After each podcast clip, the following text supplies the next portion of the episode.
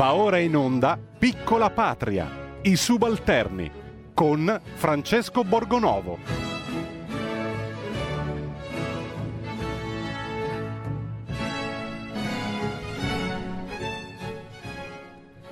Buon lunedì, siete usciti domenica a fare shopping, a svuotare il portafogli come vi era richiesto? Spero di sì che abbiate obbedito, felice che avete fatto da bancomat, no? Perché eh, bisogna cogliere l'occasione che ci dà il governo, che ci ha allentato la catena giusto il tempo di andare nei negozi e di spendere un po' di soldi, però rapidi, eh, che non si può stare troppo a socializzare, non si può troppo stare a scambiarsi smancerie, fluidi corporei e altre cose.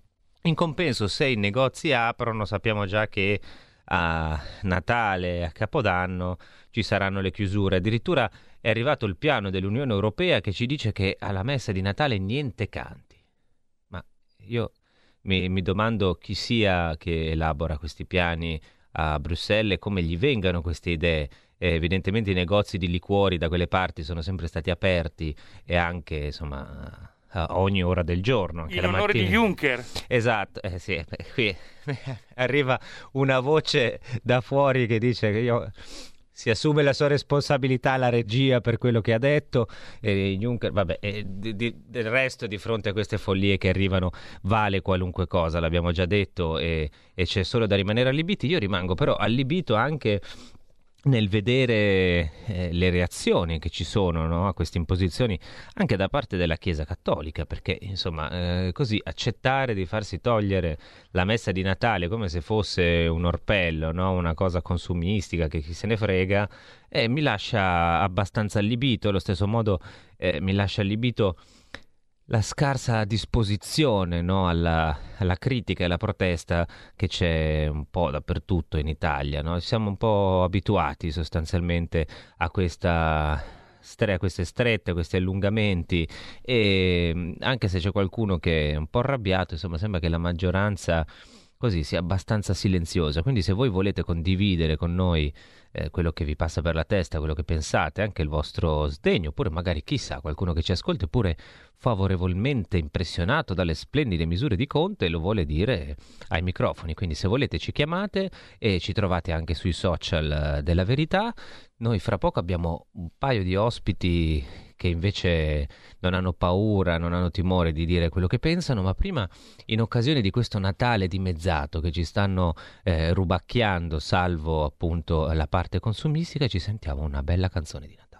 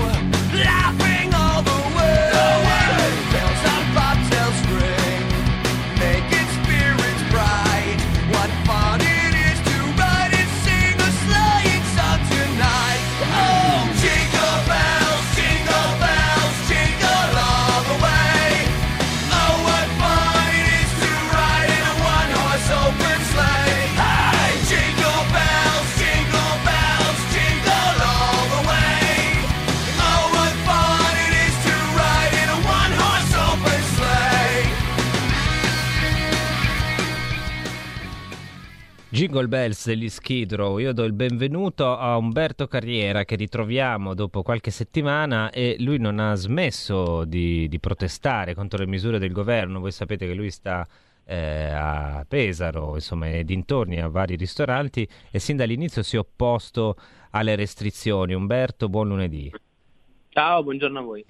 Ecco, eh, io abbiamo fatto un po' di passi avanti da quando ci siamo sentiti l'ultima volta, li avete fatti voi come ristoratori, ma li ha fatti anche il governo. Io ti chiederei subito di commentare questa cosa che eh, per me è assurda del, del Natale, cioè per quale motivo voi dovete stare chiusi il 25 e il 26 dicembre? Mi, mi sfugge, non so, magari c'è una ragione. Cos'è che... Guardi, dottor Borgonovo, più, più- più che passi avanti direi dei, dei passi indietro, perché a quanto pare il, il DPCM che andrà in vigore fra qualche giorno ci farà tornare qualche settimana fa, quindi con i ristoranti aperti fino alle 18, quindi sostanzialmente chiusi, perché insomma come ben sappiamo il 90% del fatturato viene fatto dalle 18 a mezzanotte, quindi nell'orario in cui non si potrà lavorare, e l'assurdità è proprio questa, cioè quei due o tre giorni a pranzo in cui i ristoranti avrebbero incassato una buona parte del fatturato nel mese di dicembre, quindi il 25 e il 26 a quanto pare dovremmo rimanere chiusi. Eh, visto che poi insomma sembra, perché ancora non c'è nulla di ufficiale,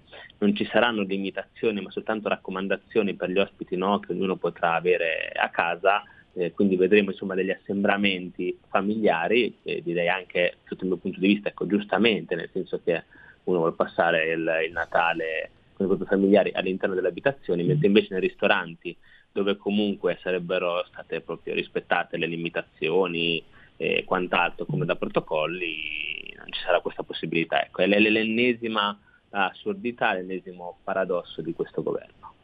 Ma voi prima di, eh, di, queste- di questo nuovo DPCM eh, avete speso dei soldi anche per eh, mettere in sicurezza i ristoranti, per organizzarvi, cioè vi è stato richiesto di investire no, nei vostri locali e, e poi vi, vi tolgono da sotto il naso così la possibilità di rifarvi. Guardi, di investire migliaia di euro, per chi come me poi ha più locali, insomma la cosa è stata moltiplicata eh, per 5-6 volte, di investire migliaia di euro e di adeguarsi, di ridurre i coperti, perché insomma non, non abbiamo più la capacità eh, di poter fare gli stessi coperti visti appunto i protocolli imposti dai vari DPCM. Di conseguenza si è anche ridotta la clientela perché ovviamente le persone sono più restie ad andare a pranzo piuttosto, piuttosto che a cena, quindi ci troviamo davvero di fronte ad un, ad un crollo eh, per quanto concerne insomma, la mia categoria, assolutamente. Qui a Pesaro c'è, c'è- c'è molto, c'è molto timore. e proprio ieri passeggiavo in centro storico, abbiamo la metà dei negozi sfitti e lei capisce che nel periodo di Natale è assolutamente una cosa bella. Ecco, ehm, noi ci eravamo sentiti quando lei stava ancora facendo, sta, sta- facendo anche adesso la battaglia contro queste restrizioni, era venuto Vittorio Sgarbi a darle manforte e so che poi avete fatto, eh, avete fatto un ricorso alla Corte Costituzionale, se non sbaglio. Eh, come si è evoluta la vostra protesta in queste settimane? Guardi, Leo, qui di fianco a me il mio avvocato Pier Giovanni, che lui... Che salutiamo, spiegare, i- l'avvocato i- i- i Riccardo det- Pier i Giovanni, che concerne il ricorso. Buongiorno a tutti. Buongiorno, dottor avvocato. Buongiorno. Si è- la, la cosa è andata avanti. Siete insieme, diciamo, sie- siete assembrati? No, lo chiedo sì, perché... siamo, si- siete lì siamo assembrati. assembrati a distanza di un metro l'uno dall'altro. Ah, siete a un metro, mi raccomando, lanciatevi la cornetta, il telefono a distanza di un metro, no? Perché Esatto. altrimenti U- ur- urliamo. urlate, eh, se no vi arriva la polizia. Ecco. Ecco. Dunque, eh, la cosa eh, è andata avanti eh, perché il ricorso chiaramente è stato depositato e la Corte ha fissato eh, un'udienza però eh, diciamo lontana per eh, solo valutare l'ammissibilità sostanzialmente del ricorso ed è stata fissata per il 10, 10 di marzo che non è chiaramente un'udienza eh, diciamo vicina eh, per, per- questa discussione. No, fa in tempo a E- arrivare, insomma, a finire Esatto, le pandemie. Esatto, come al solito la- i, i tempi della giustizia arrivano, non sono compatibili con quelli delle attività commerciali, degli esercenti, dei cittadini. E invece abbiamo pensato, eh, insieme al, al nostro caro Umberto Carriera, ma anche ad altri, eh, di eh, mh, proseguire eh, fondando un'associazione che viene denominata eh, Niente Paura e che partirà a Pesaro, eh, sottoscrivendo l'atto davanti al notaio, mercoledì eh, pomeriggio 2 dicembre 2020. Ecco, ma io so che anche in altre parti d'Italia ci sono dei ristoratori che si stanno un po' muovendo, insomma, per, eh, per protestare di fronte a, a quello che sta succedendo, no? Cioè, vi state Sì. allargando, c'è un movimento, Sì. insomma, che, E siete l'unica categoria che un po' protesta vivamente, no?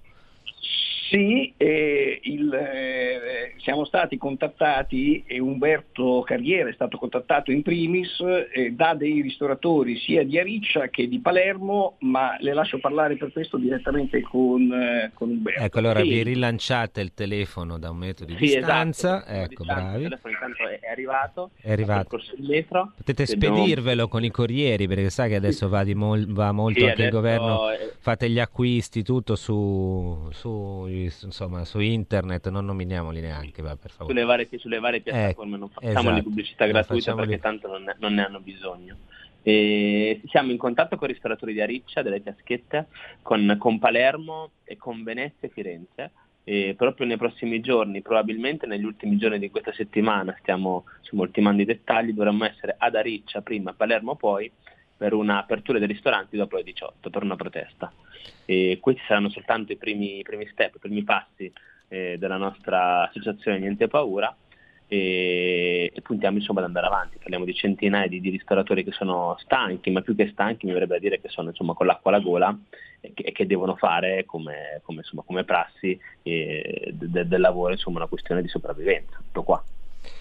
Ecco, è questione ormai di, di sopravvivere appunto per, per tanti, non è più questione di, eh, come dire, di, non c'è neanche la possibilità di fare il, il normale lavoro, insomma, non è, qui non stiamo parlando di privilegiati che si lamentano, no? Perché io ho la sensazione che nei vostri confronti non ci siano state solo delle restrizioni, ci sia stata anche un po' una una campagna sotterranea di discredito, cioè alla fine vi hanno presentato un po' come quelli che vogliono fare i furbi, quelli che hanno evaso il fisco, no? quelli de- siete quelli del divertimento, quindi in qualche maniera non siete, non siete necessari. Io ho la sensazione che abbiano mandato anche questo messaggio che io trovo particolarmente offensivo.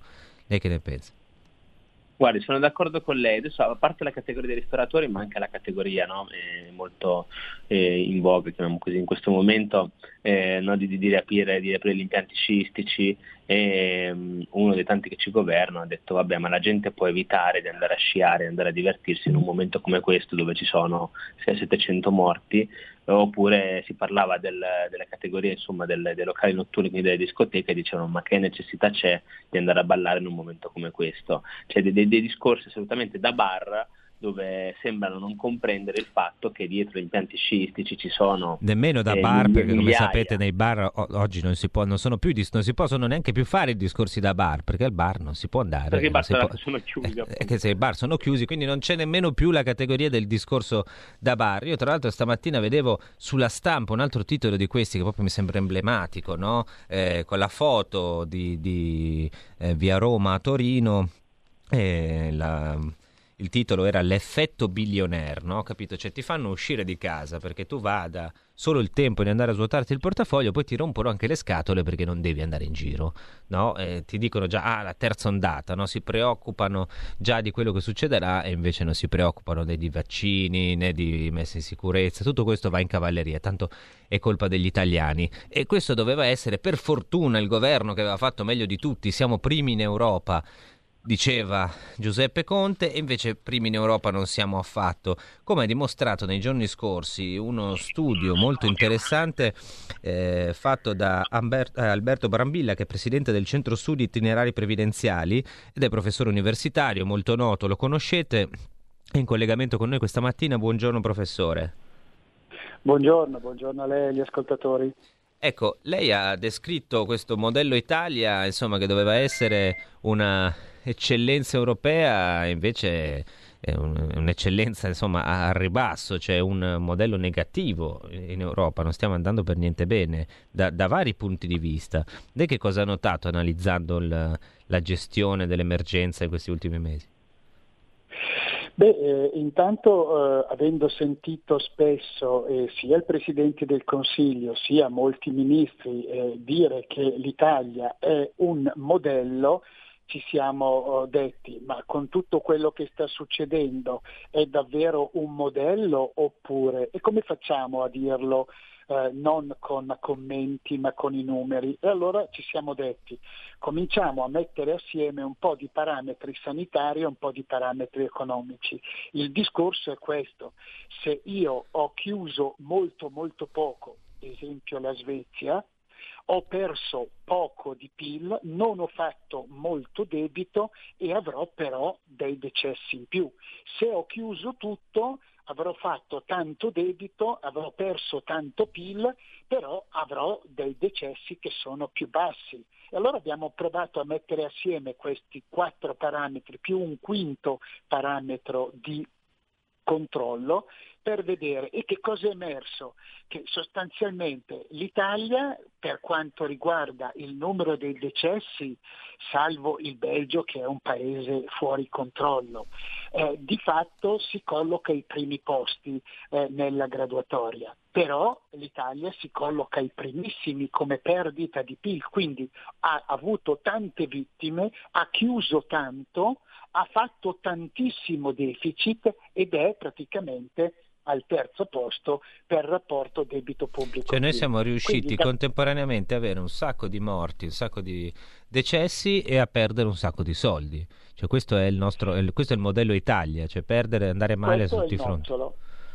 Ecco, ma secondo lei questa... Io le, le chiedo così anche a... Non so, io vado a buon senso ovviamente, non sono un professore, un economista, un virologo, non ho alcun titolo eh, di, di- insomma, di questo tipo, però a buon senso l'idea di chiudere, parlavamo poco fa con Umberto Carriere, con il suo avvocato Pier Giovanni che sono ancora qui in collegamento, l'idea di chiudere il 25 e il 26, di far chiudere i ristoranti in questi due giorni, lei come, come la prende, così di primo acchito? Allora, eh, è fuori di dubbio che eh, tutto diciamo, il mondo si è fa- tutto, quasi tutto il mondo si è fatto prendere in contropiedi da questo coronavirus. Io nel mio ultimo libro scrissi che era il virus già circolava probabilmente tra ottobre e novembre del 2019, venni accusato dal Ministero della Salute di essere un visionario, oggi probabilmente dobbiamo ancora retrodatare di più. Quindi eh, cosa è successo? Che tutto l'apparato di questi soloni, di virologi, infettivologi, eccetera, si sono trovati sotto il naso questo virus che girava, l'Istat addirittura dice che a febbraio, marzo, aprile del 2019 le morti per malattie polmonari erano molto molto alte, la stessa cosa la diceva all'ospedale San Paolo, Niguarda di Milano, Pavia, diceva che le cosiddette polmoniti anomale ai primi di dicembre erano alte. Quindi la prima cosa è che questi qui si sono trovati il virus che girava in giro e non se ne è accorto nessuno se non una giovanissima anestesista, Annalita, Annarita eh, Melara, che eh, l'ha trovato a suo rischio e pericolo perché non glielo volevano neppure far fare il tampone al paziente 1.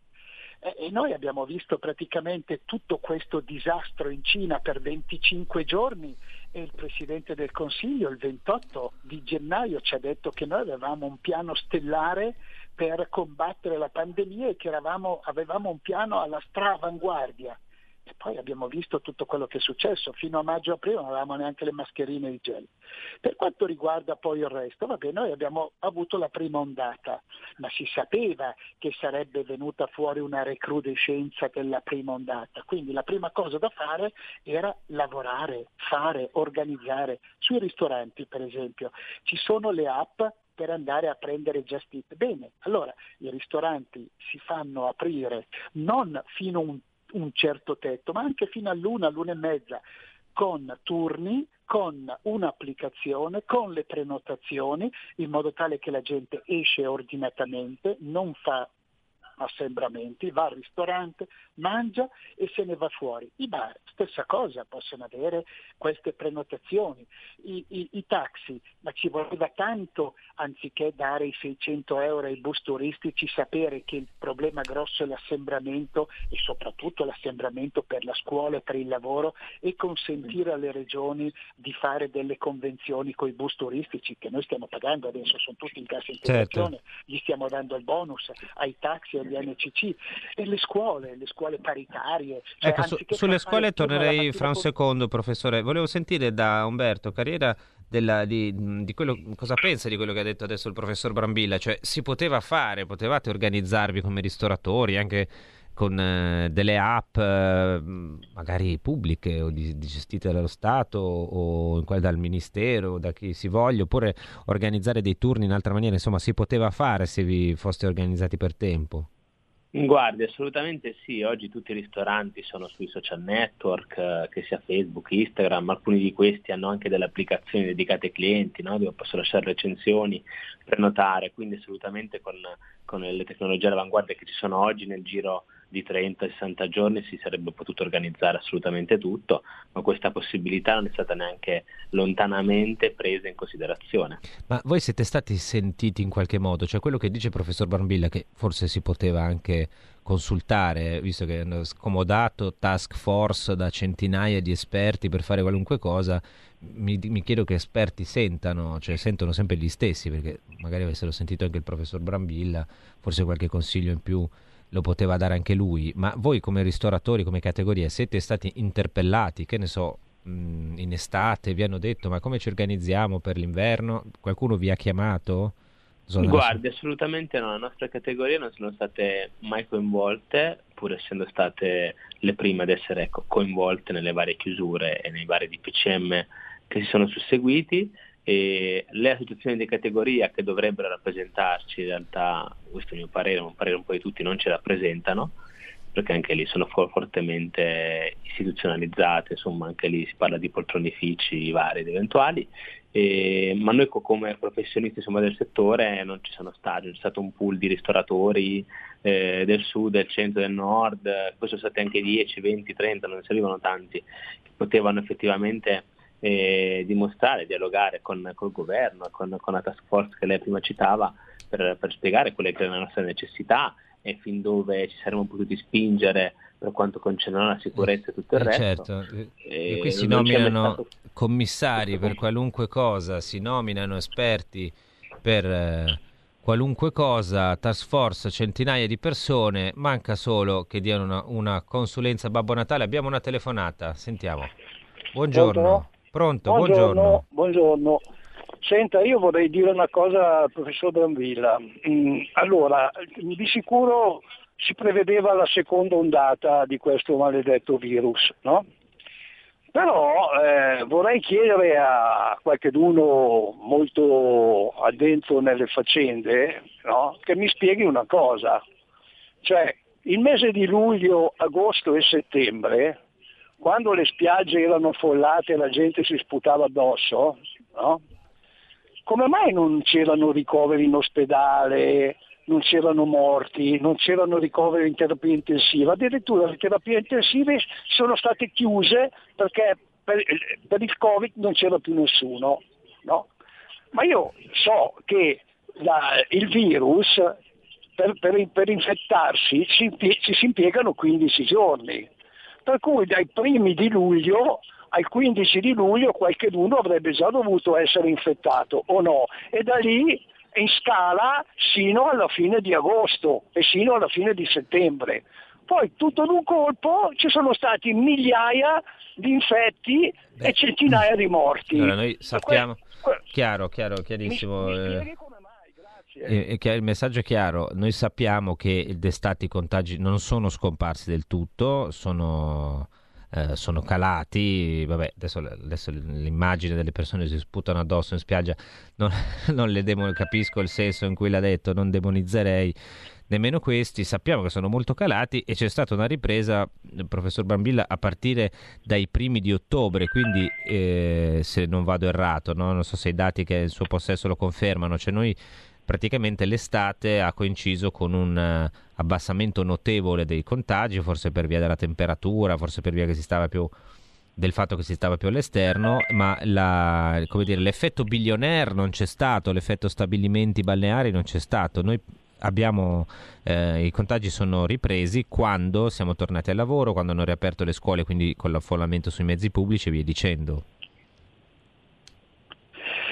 Sì, eh, in- intanto eh, eh, dicevamo prima, eh, tra gli errori del governo. Ecco, gli errori del governo sono stati facciamo gli stati generali, convochiamo tutti i sindacati e le parti sociali e non sono stati convocate invece le associazioni, quelle vere dei, eh, di, di coloro che lavorano, perché sarebbe bastato coinvolgere di più la popolazione, informarla di più per poter ottenere dei buoni risultati. Quindi se avessero detto agli, ai, ai, ai ristoratori, ai bar, eh, eccetera, organizzatevi perché se vi organizzate con queste applicazioni, con questi strumenti potete lavorare, noi avremmo avuto 2-3 punti, 4 punti di PIL persi in meno, 3-4 punti di deficit in meno e oggi ci presenteremmo in una situazione migliore perché attenzione, la situazione economica che noi andremo a rilevare a marzo dell'anno 21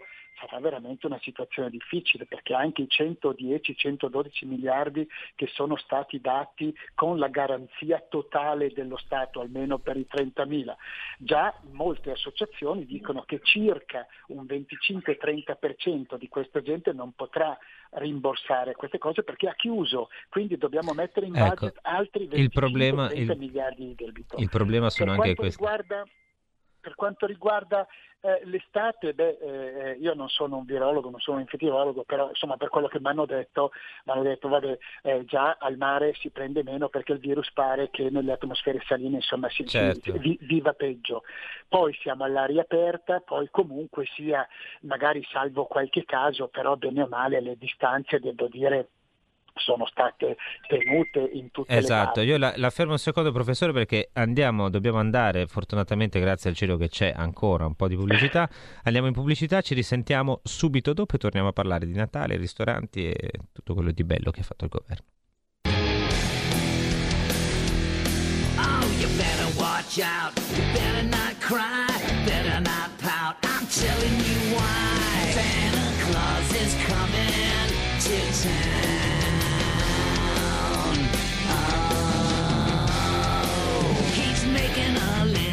Checking it twice. Gonna find out who's naughty and nice. Santa Claus is coming to town. He sees you when you're sleeping. He knows when you're awake. He knows when you've been bad or good. So be good for goodness sake. So you better watch out. You better not cry. Better not pout. I'm telling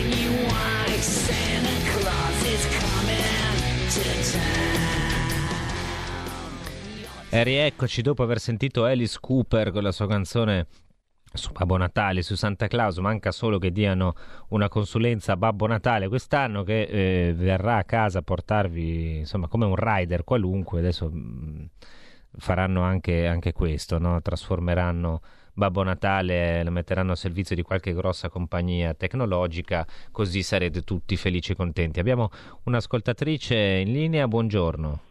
Buongiorno, buongiorno. Blanca Briceno, Venezuela, a IRESVEN Apoyo Internazionale alla Resistenza Venezuelana. Come sempre la ringrazio per tutto quello che mi ispira, dottor Borgonovo.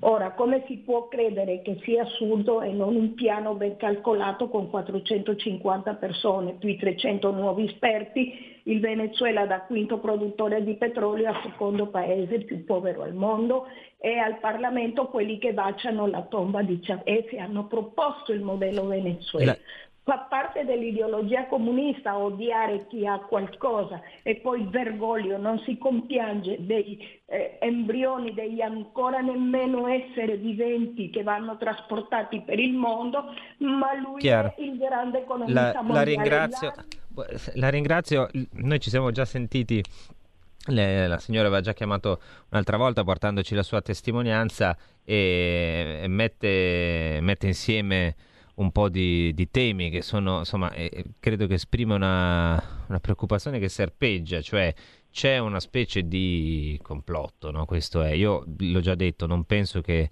ci sia un complotto, penso che ci sia tantissima stupidità e ci sia tanta voglia di sfruttare anche questa emergenza ehm, per mantenere delle sacche di potere, insomma, per esercitare un controllo che altrimenti verrebbe, verrebbe a mancare. Eppure, eh, la signora ha citato il comunismo, ogni tanto affiorano i lati deteriori di questa ideologia. Abbiamo visto e qui eh, chiedo al professor Brambilla e poi anche a Umberto Carriera, abbiamo visto addirittura un emendamento eh, sulla patrimoniale, no? Cioè l'EU ha proposto una, una patrimoniale. Lei di fronte a questa prospettiva, professore, che cosa pensa? Come, come la valuta? Beh, intanto penso dal punto di vista economico tutto il male possibile perché noi abbiamo già una pressione fiscale elevatissima e la pressione fiscale purtroppo in Italia si concentra prevalentemente sui redditi oltre i 35-36 mila euro lordi in su.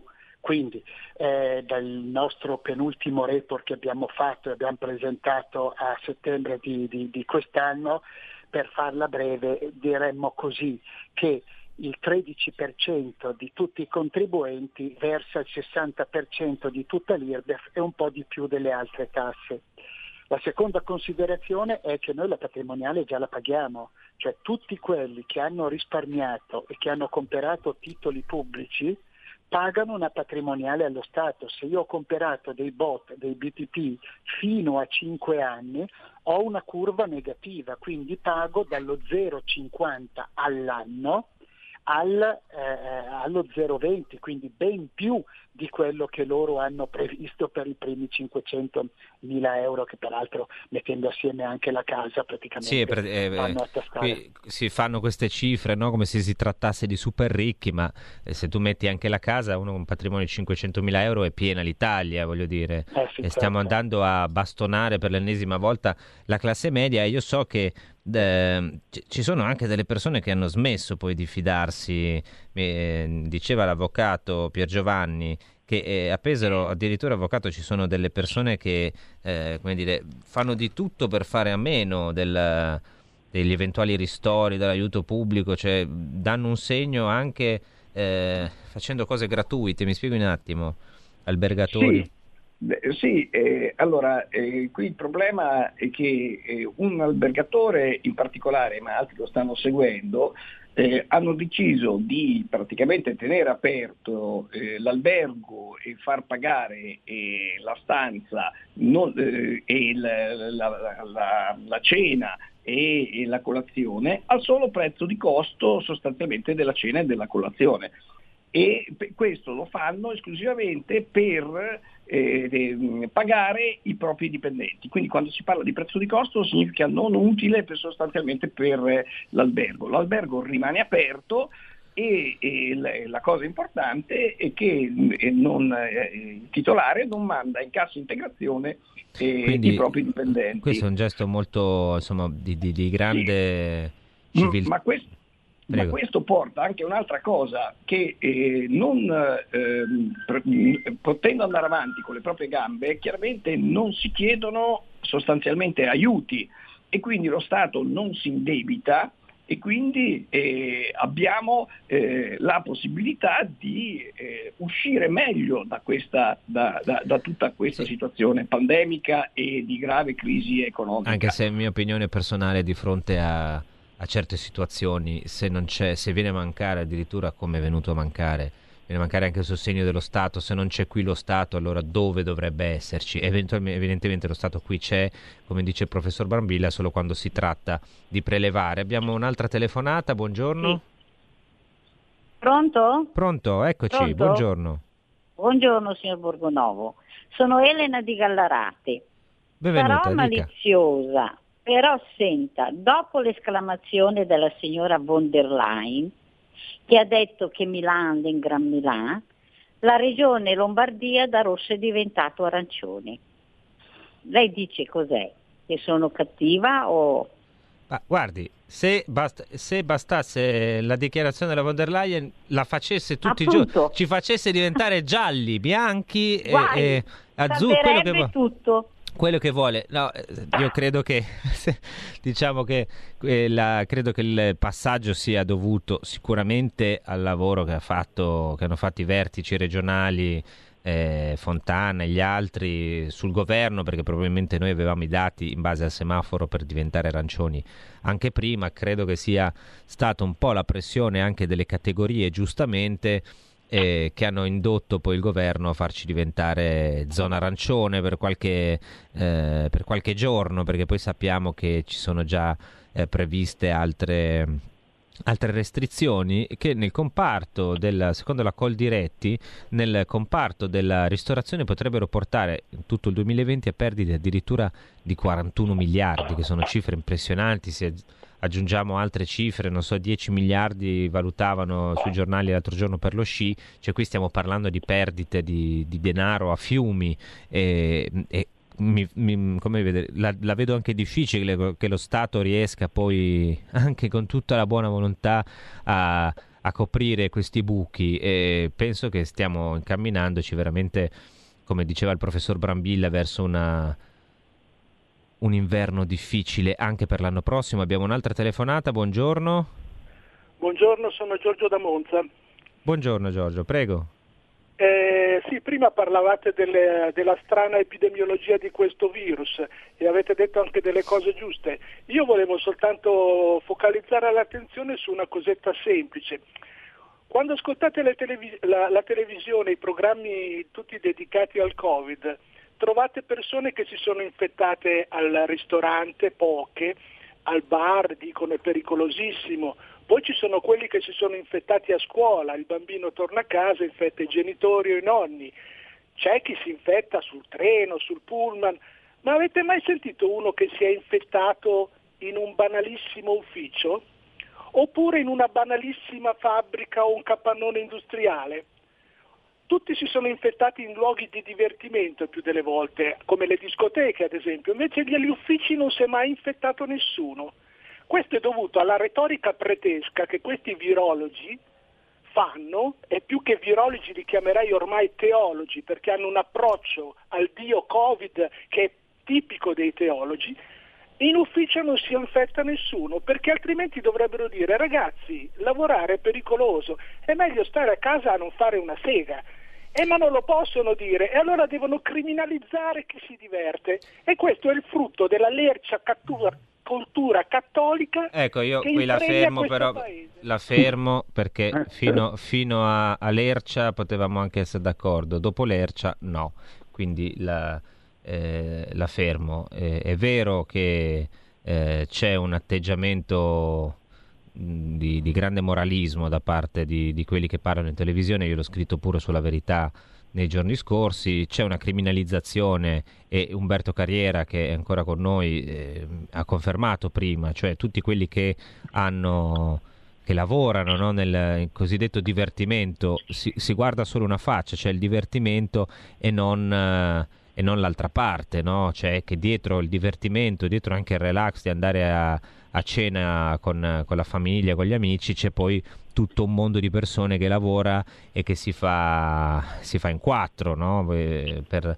per garantire una parte importante della vita. Per cui io con l'ascoltatore al netto della valutazione che non condivido e che non voglio ripetere visto che ce ne sono già abbastanza di offese, visto che anche il ministro, persino il ministro Boccia si permette di fare delle valutazioni su Gesù, la nascita e quant'altro, evitiamo di, di- di fare questo tipo di valutazioni. Qui non penso che sia che c'entri la cultura cattolica, qua c'entra un'altra forma di controllo esercitata da parte dello Stato, eh, a cui purtroppo la Chiesa, una, una parte della Chiesa si è sottomessa, ma eh, qui è un'altra, è un'altra cosa che viene da lontano, è la- anzi è l'opposto, cioè considerare solo il corpo, la nuda vita, come dice Giorgio Agamben, eh, che considerare l'unica cosa che vale il funzionamento del corpo, del fisico e non considerare per niente lo spirito. E invece dicevamo e chiedo una battuta conclusiva, Umberto Carriera, eh, ci sono tante persone che lavorano dietro, no? che non vengono considerate e si butta un po' lì, ecco, quelli del divertimento, no? quelli che non sono indispensabili. A tutte queste persone lei cosa si sente di dire per le prossime settimane, Carriera?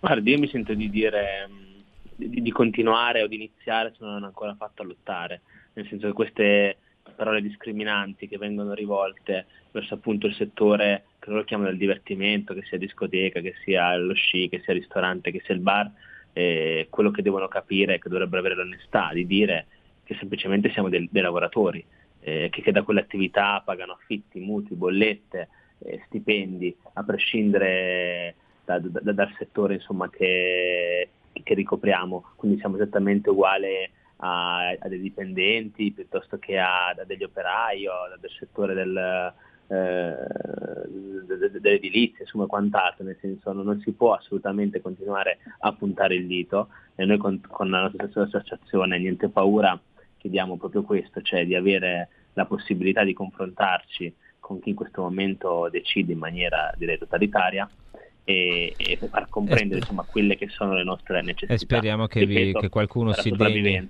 si degni di chiamarvi, di pensare alla vostra sopravvivenza. Chiedo un commento finale anche al eh, professor Brambilla prima di andare. noi adesso poi abbiamo il nostro momento dei premi, ma eh, prima chiedo al professor Brambilla una valutazione. Se lei dovesse dare un voto no, da 1 a 10 a questo governo, che voto darebbe? Io darei un voto molto scarso a questo governo e un voto invece molto alto a bar e ristoranti che hanno preferito il fare all'avere e hanno cambiato il loro modo di operare, si sono messi sette giorni su sette a fare asporto, si sono dedicati anima e corpo, hanno fatto grandi pubblicità, hanno cercato di rimanere attivi. Questo è il paese che a me piace, quelli che nonostante tutto eh, e nonostante tutte le cose giuste che sono state dette questa mattina hanno comunque fatto. Quindi oggi se io ho bisogno vado al ristorante, porto via l'asporto, quindi vuol dire che la gente vuole fare, vuole lavorare, quindi a questi do un voto molto alto.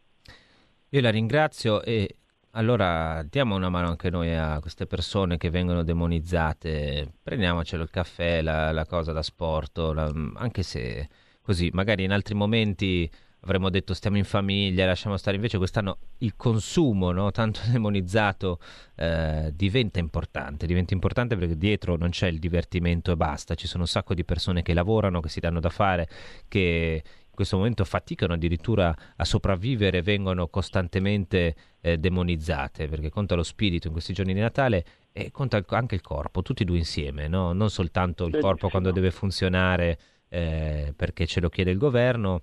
E non soltanto lo spirito, sempre quando fa comodo al governo, quando ci dicono fate un Natale così più ascetico, più spirituale, che poi è solo una scusa per chiuderci meglio in casa. E allora, per concludere questa giornata eh, di questa prima eh, mattinata insieme, noi diamo il nostro premio tanto ambito. Tutte le settimane c'è gente che pensate fa la fila per avere questo premio, ma noi lo daremo a quello che se lo merita più di tutti.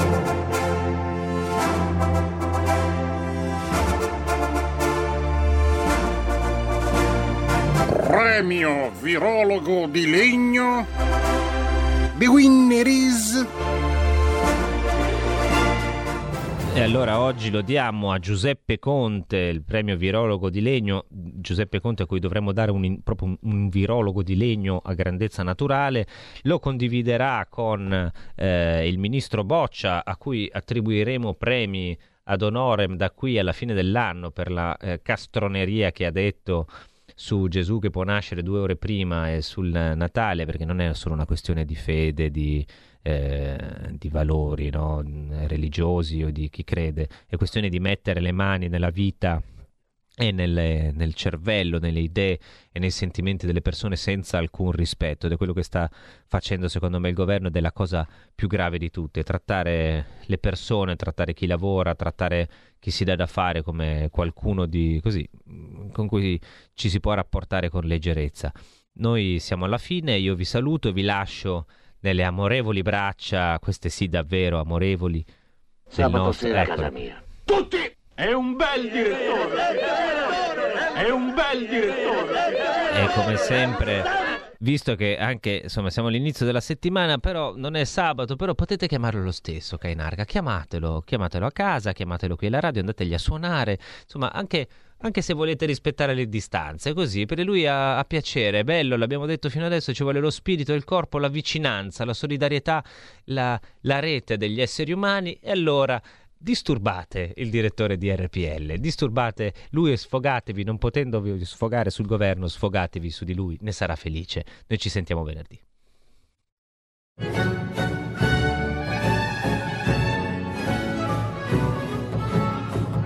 Avete ascoltato Piccola Patria, i subalterni con Francesco Borgonovo.